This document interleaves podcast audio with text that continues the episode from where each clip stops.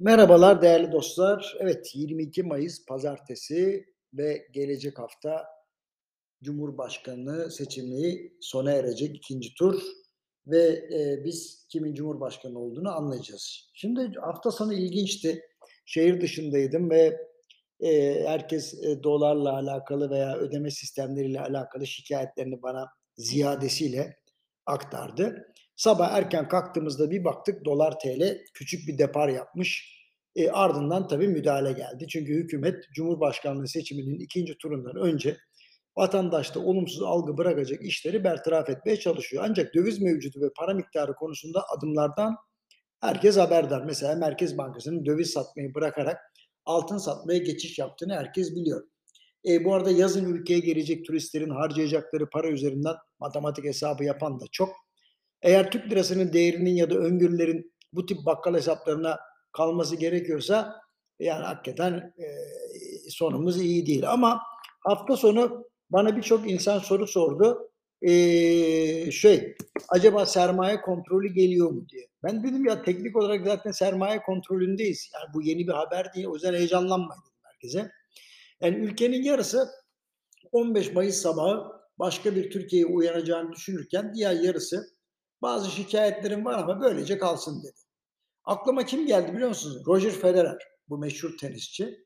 E, herkes maç oynarken kaybetmemek istiyordu. Ben hep kazanmayı düşündüm. Benim farkım burada dedi bir söyleşide. Çok iyi hatırlıyorum. Wimbledon'da yapılmıştı bu söyleşi.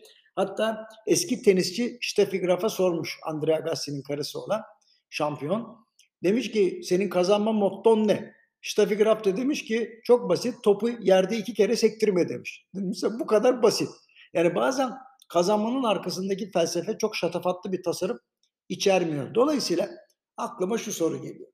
Dövizin yükselmesi veya düşmesi doğrudan doğruya kaç kişiyi etkiliyor? Yani kaç kişinin umurunda?